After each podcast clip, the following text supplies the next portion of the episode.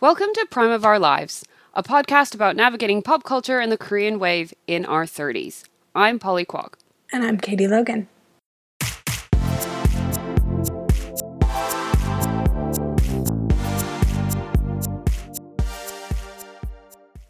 Hi, Katie. How are you? Oh, I'm good, Polly. How are you? I'm okay, I think. But I've been quite excited about having this podcast episode, actually. Me too. And we've had quite a few listeners ask whether we would do an episode on this. So it's quite nice to actually do one. Yes. So what episode are we doing today, Katie? Well, why the hype? We are discussing Harry and Meghan's Oprah interview. And I guess, like, we haven't really talked much about the royal family on the podcast before, but, you know, just maybe an overview of the Harry and Meghan situation. Yeah, exactly. And I guess a bit of background. Katie, have you always been really into the royal family? Yes. But I have to say, over my time living in the UK, I think maybe seeing it up close made me question it a little bit more than I had ever questioned it living in America. And I guess that makes sense. Yeah. Yeah. Definitely. What about you, Polly? I don't know. I think in Canada, because it's in the Commonwealth. Yeah. I mean, I've waved to the Queen because she's visited Vancouver before. Yeah. And I think the understanding, maybe is, for personally speaking, I can't speak of all Canadians, let's be honest here, I think she is the head of the country because of the Commonwealth, so I didn't really see the story of the family as this big sensation. Obviously there's, you know, the Will and Kate wedding, and when I was in Canada at the time and everybody watched it, but it wasn't like some kind of, I don't know, K-pop following or anything like that. Okay. So I'm sure there were royalists, definitely, in Canada. I just didn't know very many. Like, it was like any other celebrity story. Yeah. I think we've discussed The Crown before, and if you haven't heard an episode, go check it out. But yeah, everything that happened in The Crown, I went and Googled after, because I was like, I didn't even know if this is real, what happened, stuff like that. And actually, I think moving to the UK, it does feel more, the royal family feels more real. Because I mean, like, if they're based in Windsor, they're not that far from me. Yeah. Like, geographically, like, not a stone's throw, but like a short drive. Yeah. Every time I would come see you, we would like be like, oh, you know, there's Windsor Castle. Yeah, exactly. So it's kind of weird.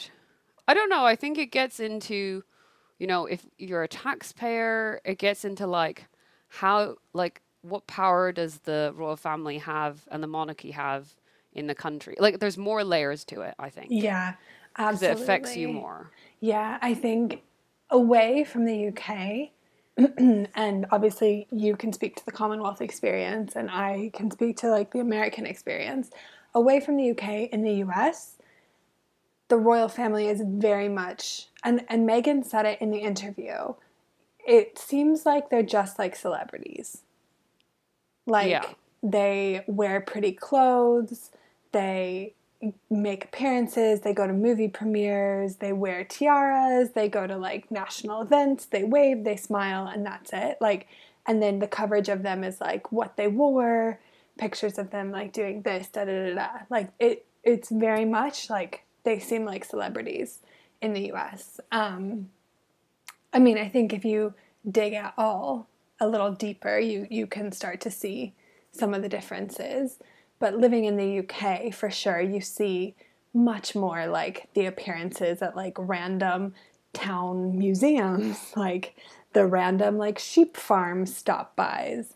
Like, you see much more of the day-to-day, less glamorous stuff they're doing. Yeah. And also you have the conversation around like you are paying them as a taxpayer. Yeah. And it's like there was a lot of, you know, articles about the whole paying for Frogmore Cottage and renovations. And I think it's different when you're contributing to it actively.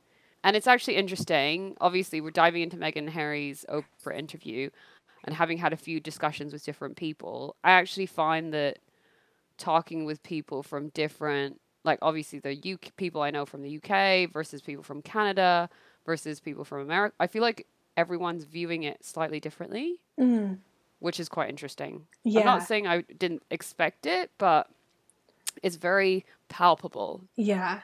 Yeah, so overall, Katie, being a more royal, loyal follower than I am, what did you think?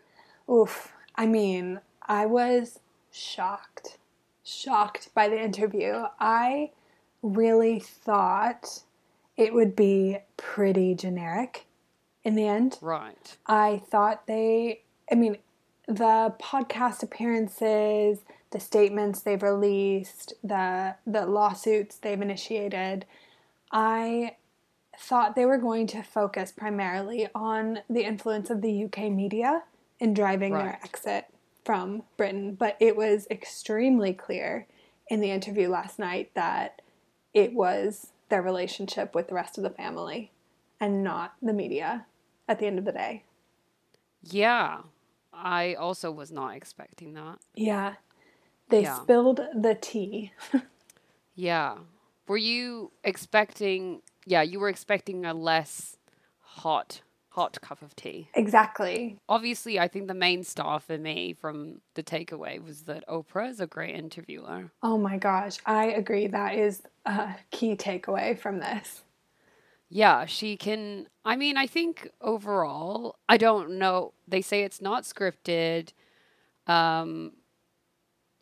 It is American television. I don't fully believe that there isn't even a slight discussion about general topics that might be discussed. I feel like some of her lines, yes, she's experienced, and I told you about this, some of them feel very scripted.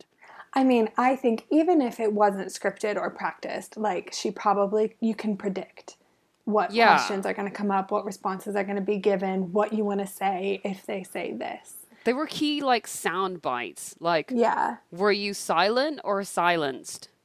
That's just Oprah being a genius. Bite. I think it's a sound bite. That's Oprah being a genius, I think. Like, she has done this for so long. She, like, her whole career is built around her massive skill at telling a story, getting the admission, like, getting to the heart of an issue and just, like, being a masterful interviewer. And she's not just an interviewer, you know? She's not, like, having a dry interview show on CNN. She's an entertainer. So she is masterful, I think, at combining the art of interviewing someone with the art of creating a bit of sensational content. I think that's the key word. I found that the entire thing felt very sensationalized. Like, the whole, like, feature. Like, there was, teasers with clips. And there was all this hype. And everyone's like, are you watching it? No, are you watching it? And it's like, we're not watching, like, the season finale of Grey's Anatomy here. Like, This is meant to be someone's life, right? I think this is maybe most Oprah interviews don't have the global appeal that this one does. But, like, for me, this is very par for the course with these Oprah interviews. Like, she's done the Kardashians. Remember her Lance Armstrong interview? Like, oh my God, you could not escape the promo and sound clips from that interview. And she did Lindsay Lohan. She's done these interviews. Every time Oprah does an interview like this, it's promoted in this way in the US. And I think maybe it's just the first time, like, that it's been quite so global. Yeah, I think this is coming back to viewing it from different points of view. Like, I'm so not used to American TV now. Yeah. Like, the fact that there are commercial breaks, like, 10 times in 2 hours. I'm just so... You're right. Like, I know... I've heard that Oprah has done these interviews. I think this is the first... Since the Oprah show... Mm-hmm. This is probably, like, the first proper interview I've actually seen. Okay. Yeah. So. No, she does them like this. This is very like, this is Oprah. So what was your initial takeaway from the interview, Polly? I also didn't think it was going to be, as you say, as shocking. Like, I thought it would be more around her mental health journey. Yeah. And, you know, talking about her recent miscarriage loss and, you know, it's International Women's Day. I thought there would be kind of more of a her journey and her experience rather than like a kind of, well, this is actually what happened behind the tabloids. Yes, and one clear example of when Meghan fully shared the story behind the headlines was when she explained that it was actually Kate Middleton who made her cry before the wedding and not Meghan who made Kate cry, as they had reported in the tabloids. That was where my jaw was on the floor. Yeah, where it was the reverse situation. So while there was some hot tea, I think perhaps the most important story Meghan shared in the interview was about her mental health. Yeah. And so for our listeners who maybe haven't seen the clips or didn't watch the interview, Meghan said that during her pregnancy with Archie, when the coverage got really bad and she was feeling extremely isolated, she said, for example, she felt like she had left the house twice in 4 months and was being told she couldn't go out because she was oversaturated in the media, so she couldn't, you know, be seen in public. And also came up later that she had her passport and keys and credit cards and driver's license kind of taken away and like held by somebody else. So she was feeling really isolated, really lonely, and there was all this incessant negative coverage of her in the press, which I was in the UK during her pregnancy, and I can confirm that there was a lot of coverage and a lot of really negative coverage of her. And she said that at a certain point in that pregnancy, she began having suicidal thoughts. Yeah. Yeah. And I thought, for me, that was the most moving and impactful part of the interview. Like, that was the heart of the interview. Like, as soon as she was describing her experience, like, when it went to commercial break after that, I was like, okay, you know what? I get it. Like, of course. If things had gotten to that point for her and she and Harry felt like they needed to step back and walk away, like, of course that makes sense then. Like, I thought if that was a story they wanted to share and explain, like, then I think that provides plenty of context for their decision. And, I mean, it was really brave of her, I think, to share to that extent how she was feeling. Yeah. I think obviously both of them have been a big kind of champion for mental health. And I think they threw back to that "how are you" question in the last leg of their tour. Yeah. That someone asked them. And I mean, that is kind of, you know, destigmatizing mental health. And I think there's very many relatable moments in that discussion specifically, because she said, you know, I was feeling terrible. And, you know, you'll see in pictures, I was holding his hand really tight. And I think, generally speaking, everyone has an off day. And when you have an off day and you have to go to work or you have to, I don't know, go to a social event, like, I can relate, like, feeling like you need to put on a smile and feel like you need to pretend that everything's okay so that no one knows. Like, I think that's very relatable. Yeah. And I think it's, as you say, it's very brave of her to share that because it's very personal. And, you know, as she says, it's very hard for people to ask for help. It's also very hard for people to, like, even recognize that it's a problem. Yeah. And then when it is a problem, to ask for help. And if you can't get help, to do something about it. I think, you know, all very brave, proactive things. Yeah. That I think is, you know, good to mention and that people should follow. But I guess I was just hoping that was the core of the interview. Like, it didn't feel that, as you say, I think that was a good main takeaway, as her championing her being vulnerable and sharing that so that other people could see that and maybe do the same. But that didn't feel like the core of it. Yeah. Like, it didn't feel like the core of the interview. I know what you mean, Polly, and I think you're right. Especially when Prince Harry joined the interview, they did spend a lot of time explaining the many ways they were failed by the royal family. And I guess it is really hard when you're listening, to distinguish between the royal family as an institution and the horrible things they have done with the fact that this is literally Harry's family. I would worry that this kind of thing does more harm than good if you truly want to repair that relationship, which, you know what, maybe Harry doesn't want to repair that relationship, actually.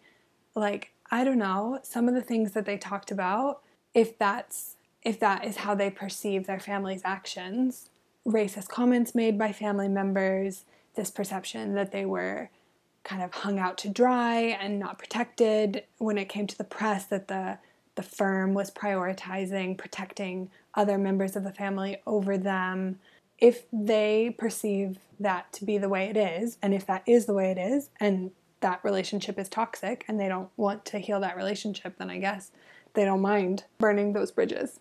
Yeah. It seems like the only person in their good books is the Queen. Yeah. Like, everyone else seems like an enemy. Can I say about the Queen, I don't know if you can have it both ways. Like, I feel like everyone on all sides of this quote-unquote issue, they talk about the Queen like, oh, she's like, you know, this head of state, head of family, like, incredible woman, loads of experience, met with all these prime ministers, provided so much, like, great advice, da-da-da-da-da. And then at the same time, like, I'm sorry, but in an organization, the fish rots from the head. Even Harry said in the same interview, oh, I think she just gets really bad advice. Well, if she is such a sage advisor, a wise woman, why can't she see through the bad advice she gets? Yeah, I mean, this is coming back to, I just finished watching Itaewon Class. Mm. Like, not to bleed everything into Korean dramas, but this reminds me of a corrupt corporate organization. Yeah. Right? Where it's a family business, which it is. The business side and the family side are intertwined. Yeah. And as you say, the Queen is what I would consider the chairman or chairwoman of the situation. Yeah. She ultimately has the power to do whatever the heck she wants. Yeah. So I think it's really interesting how, as you say, they separated the Queen from being the head of the firm and the institution to being Harry's grandmother, who just happens to get some bad advice from some bad men.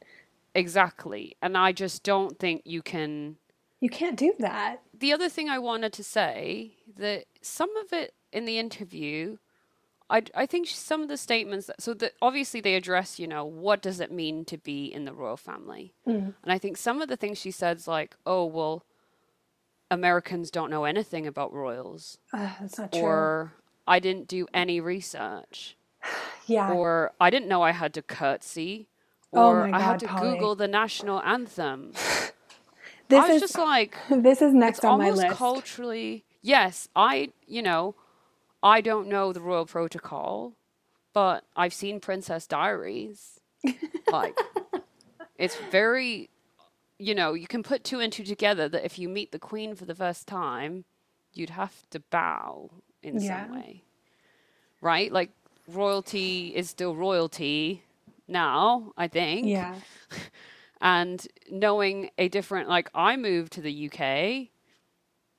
Would I go and learn about the country I moved to? Yeah, because I live here now and I want to be culturally sensitive and aware. Yeah. It's not rocket science. No, that part, it's not that I didn't.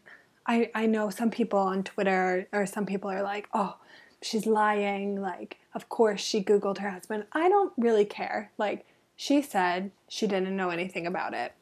I say that was dumb. That was dumb on her part, and particularly dumb on Harry's part.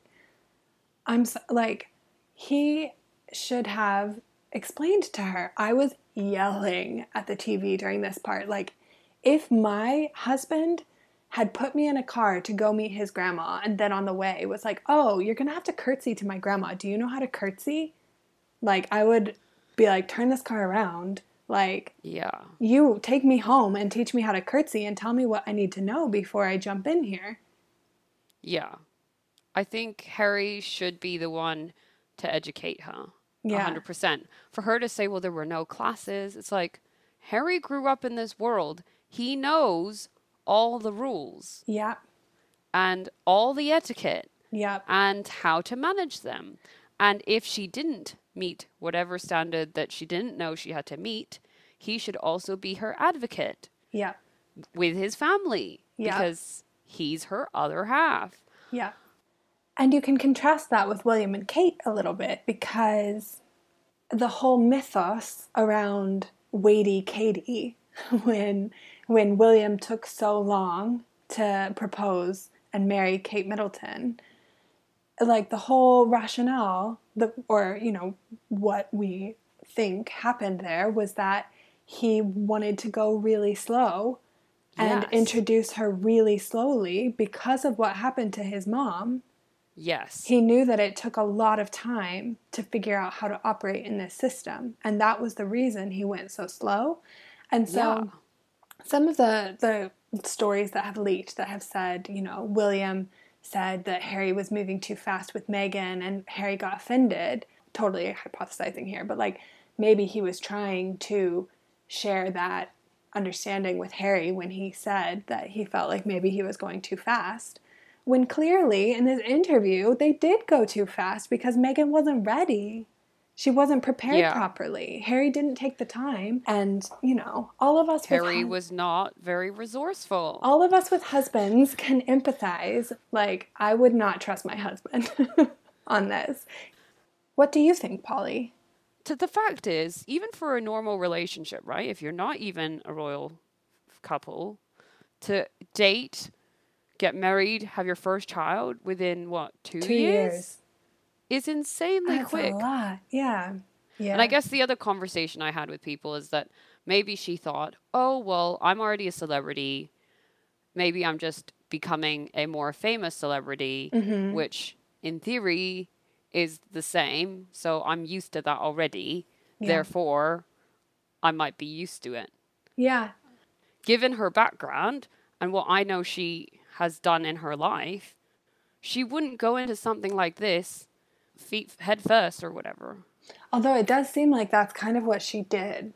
Like, I think maybe she was in this relationship. She was really excited about it. She had talked to Harry. Quick side note, there were so many moments in this interview where she said, I talked to Harry about it, or Harry told me about this. Like, oh, it does seem like she was cut out of a lot of conversations. So she was in love with this man. They had conversations about the vision, the future they could have together. And they had this plan of we can come together and we can advocate for these causes on a global stage and be powerful. And they were so swept up in their vision of what was possible that they moved ahead without planning the logistics, maybe. And it's logistics are always where it gets you. It's like blue sky thinking, why don't we go do this and this? Okay, let's do it. Yeah. How would he not know that so some things would not be kosher with his grandmother? Like, for them to be caught off guard so many times seems really odd. Another example of Harry failing to do the work before marrying Meghan was around the racism in his own family. The fact that he said he didn't even think about the impact of her being mixed race. Like, come on, Harry. Look around your entire family. Yeah. Everyone is white. Yeah. Read a history book about your family. I just think it's just so bonkers to say, oh, I didn't know. It seems like, I think he said, he wanted to bring his family along with him as he started learning some of this, and that they were unwilling to, take whatever unconscious bias training he was offering. Oh, Buckingham Palace just released a statement. Ooh, what did it say? They said, The whole family is saddened to learn the full extent of how challenging the last few years have been for Harry and Meghan. The issues raised, particularly that of race, are concerning. While some recollections may vary, they are taken very seriously and will be addressed by the family privately. Harry, Meghan, and Archie will always be much-loved family members. Yeah, so very to the point, I guess. But back to the issue of the impact of Meghan's race. It wasn't just that she faced racism from the royal family. There was obviously racist tabloid coverage and intense racism from some areas of the public. I don't know. I mean, I guess I hadn't thought about, and I should have, of course, but like the connection between the racism that Meghan faced and like the volume of death threats. Like I always forget about that like very dark side of social media and, you know, life in general is that we talk about celebrity a lot on this podcast and like, and that there are truly deranged people out there who would issue death threats towards famous people. And it sounded like, I'm sure they had like very scary death threats beyond just being famous, but also from, you know, a race perspective. Yeah. I think security was a big theme of the whole interview. They talked about it a lot. Some of the stuff Harry was saying around his security being taken away and like being cut off. And I was like, but you quit your job, mate. Like, when you quit your job, you don't get an income anymore. Yeah. I guess I can hear what he's saying around he thought, like, he, as a HRH from when he was born, that he would always have the right to security. But that's such a privileged thing to say. Oh, like, cringe when he said that and, like... Yeah, and to move halfway around the world to expect security to follow. Oh, yeah. Also is like... Are you serious? And I think this is where Oprah didn't press them at all on these things. And this is where It's like a difference between living in the UK and being a taxpayer versus being an American observing it, where you're like, oh my God, they took away your security. And whereas I'm like, I was paying for your security. Like, no, like, you know? Yeah. And I mean, I realize it wasn't his choice to quit completely. And they just wanted to step back. Personally, I think the royal family made a huge mistake not letting Harry and Meghan just step back from senior royals and working part-time like they proposed. Yeah. Overall, Harry and Meghan not being a working part of the royal family is an opportunity loss. I mean, I was saying to you, like, if there were a really organized anti-monarchy movement in the UK between some of the concerns raised in this interview and all the stuff with Prince Andrew, I think the royal family would be at risk here, like perhaps deservedly so.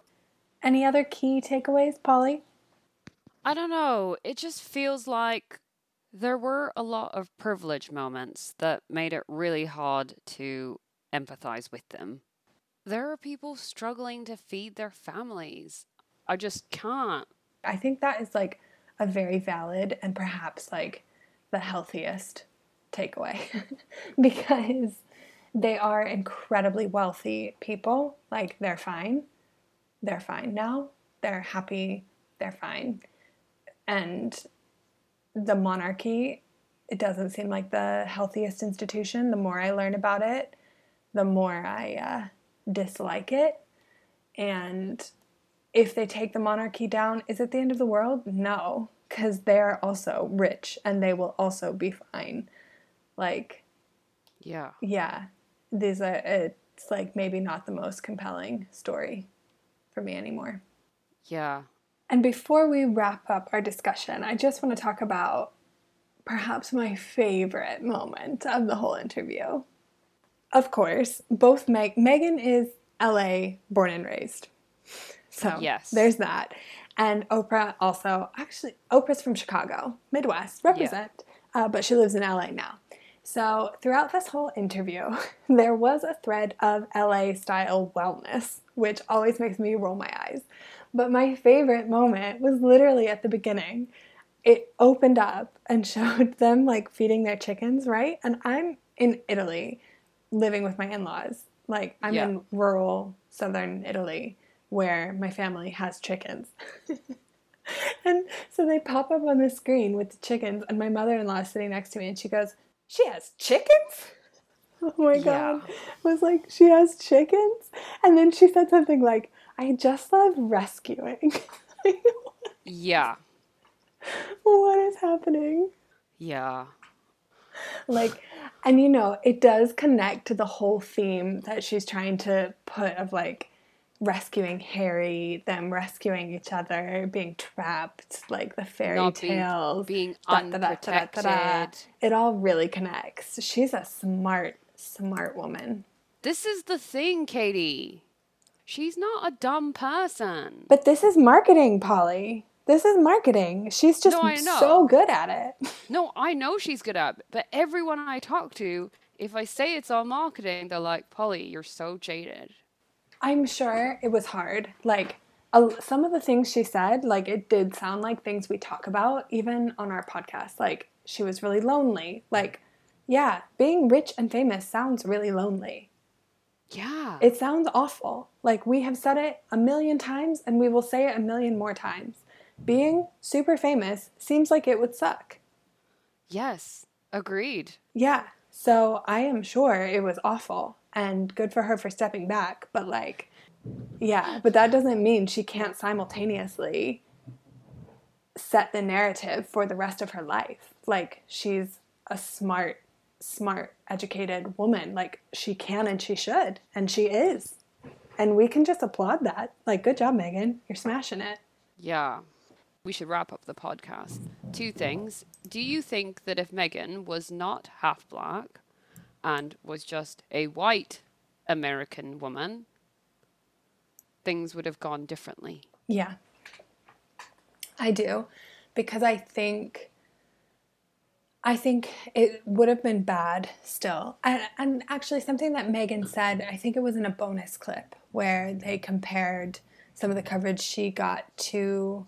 Yeah, the weighty Katie coverage and the negative coverage that Kate Middleton got. And Meghan said, "Well, I'm sure that was really hard. There's a difference between rude and racist." And I think there still would have been a lot of negative coverage, but there wouldn't have been the racist coverage. And if that is also associated with an increase in death threats, an increase in security risk because of the racism, that is an additional pressure. Yeah. What do you think? All right. I think it wouldn't have been different. Maybe the end result would have been the same. Yeah. Because I think Harry wanted to leave. Yeah. Yeah. Harry wants to be a famous guy. Mm.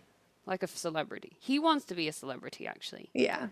So I can see that no matter, like, he wasn't trying to make it work. He was trying to get out. Mm, yeah. So regardless of who it was next to him, if the same series of events had taken place, I wouldn't be surprised if they would end up in the same place now. Mm. I'm not saying that. I think if it was a white person, that yeah, she'd definitely get less racist attacks and less things would be targeted at her specifically to do with race. But the end result wouldn't have been the same. Yeah, like I feel like this is coming back to like this evil corporation family business. Yeah. Like a mafia family, like everyone backstabs each other. Yeah. That is how it is because there's only one person at the top and there is a hierarchy. Yeah.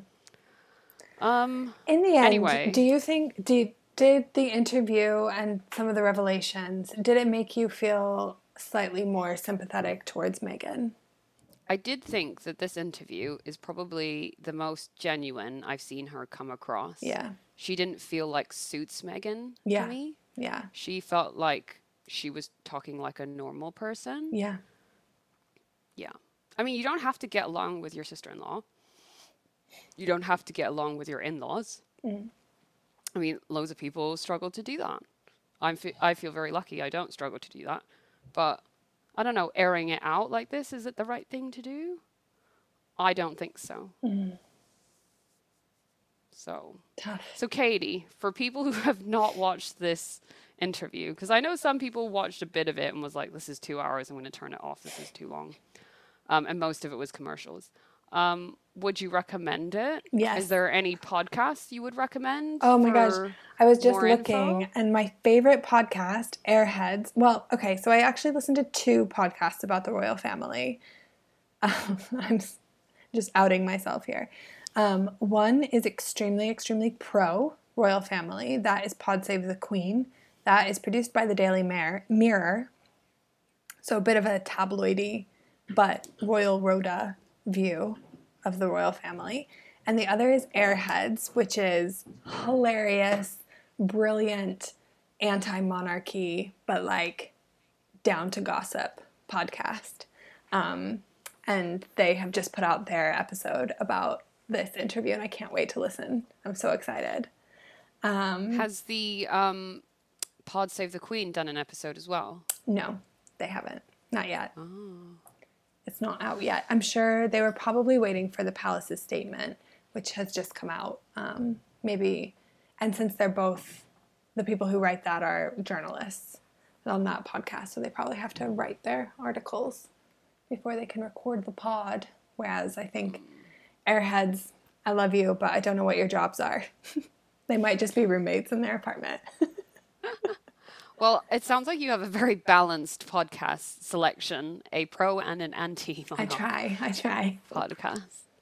Yeah, if you do want to watch it, it is on ITV in the UK. And I'm sure there's loads of sound bites that you've seen on social media anyway.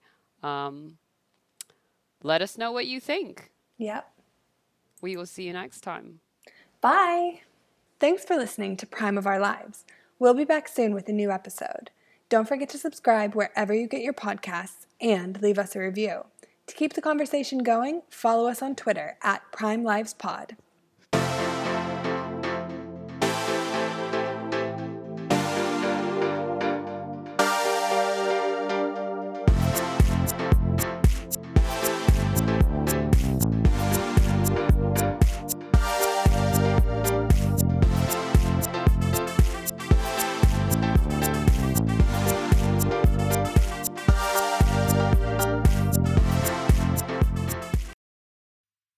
I had a friend message me this morning on Instagram. I've not spoken to her in years. She messaged me and said, "Hey, Polly, I watched the Harry and Meghan thing. What does this mean for the people in the UK? What's it like over there?" It's like, what? Do you think the world is, everyone in the UK is up in arms and really... The castles are crumbling. Yeah, there's like a revolution. Like, we are storming the gates. No one cares.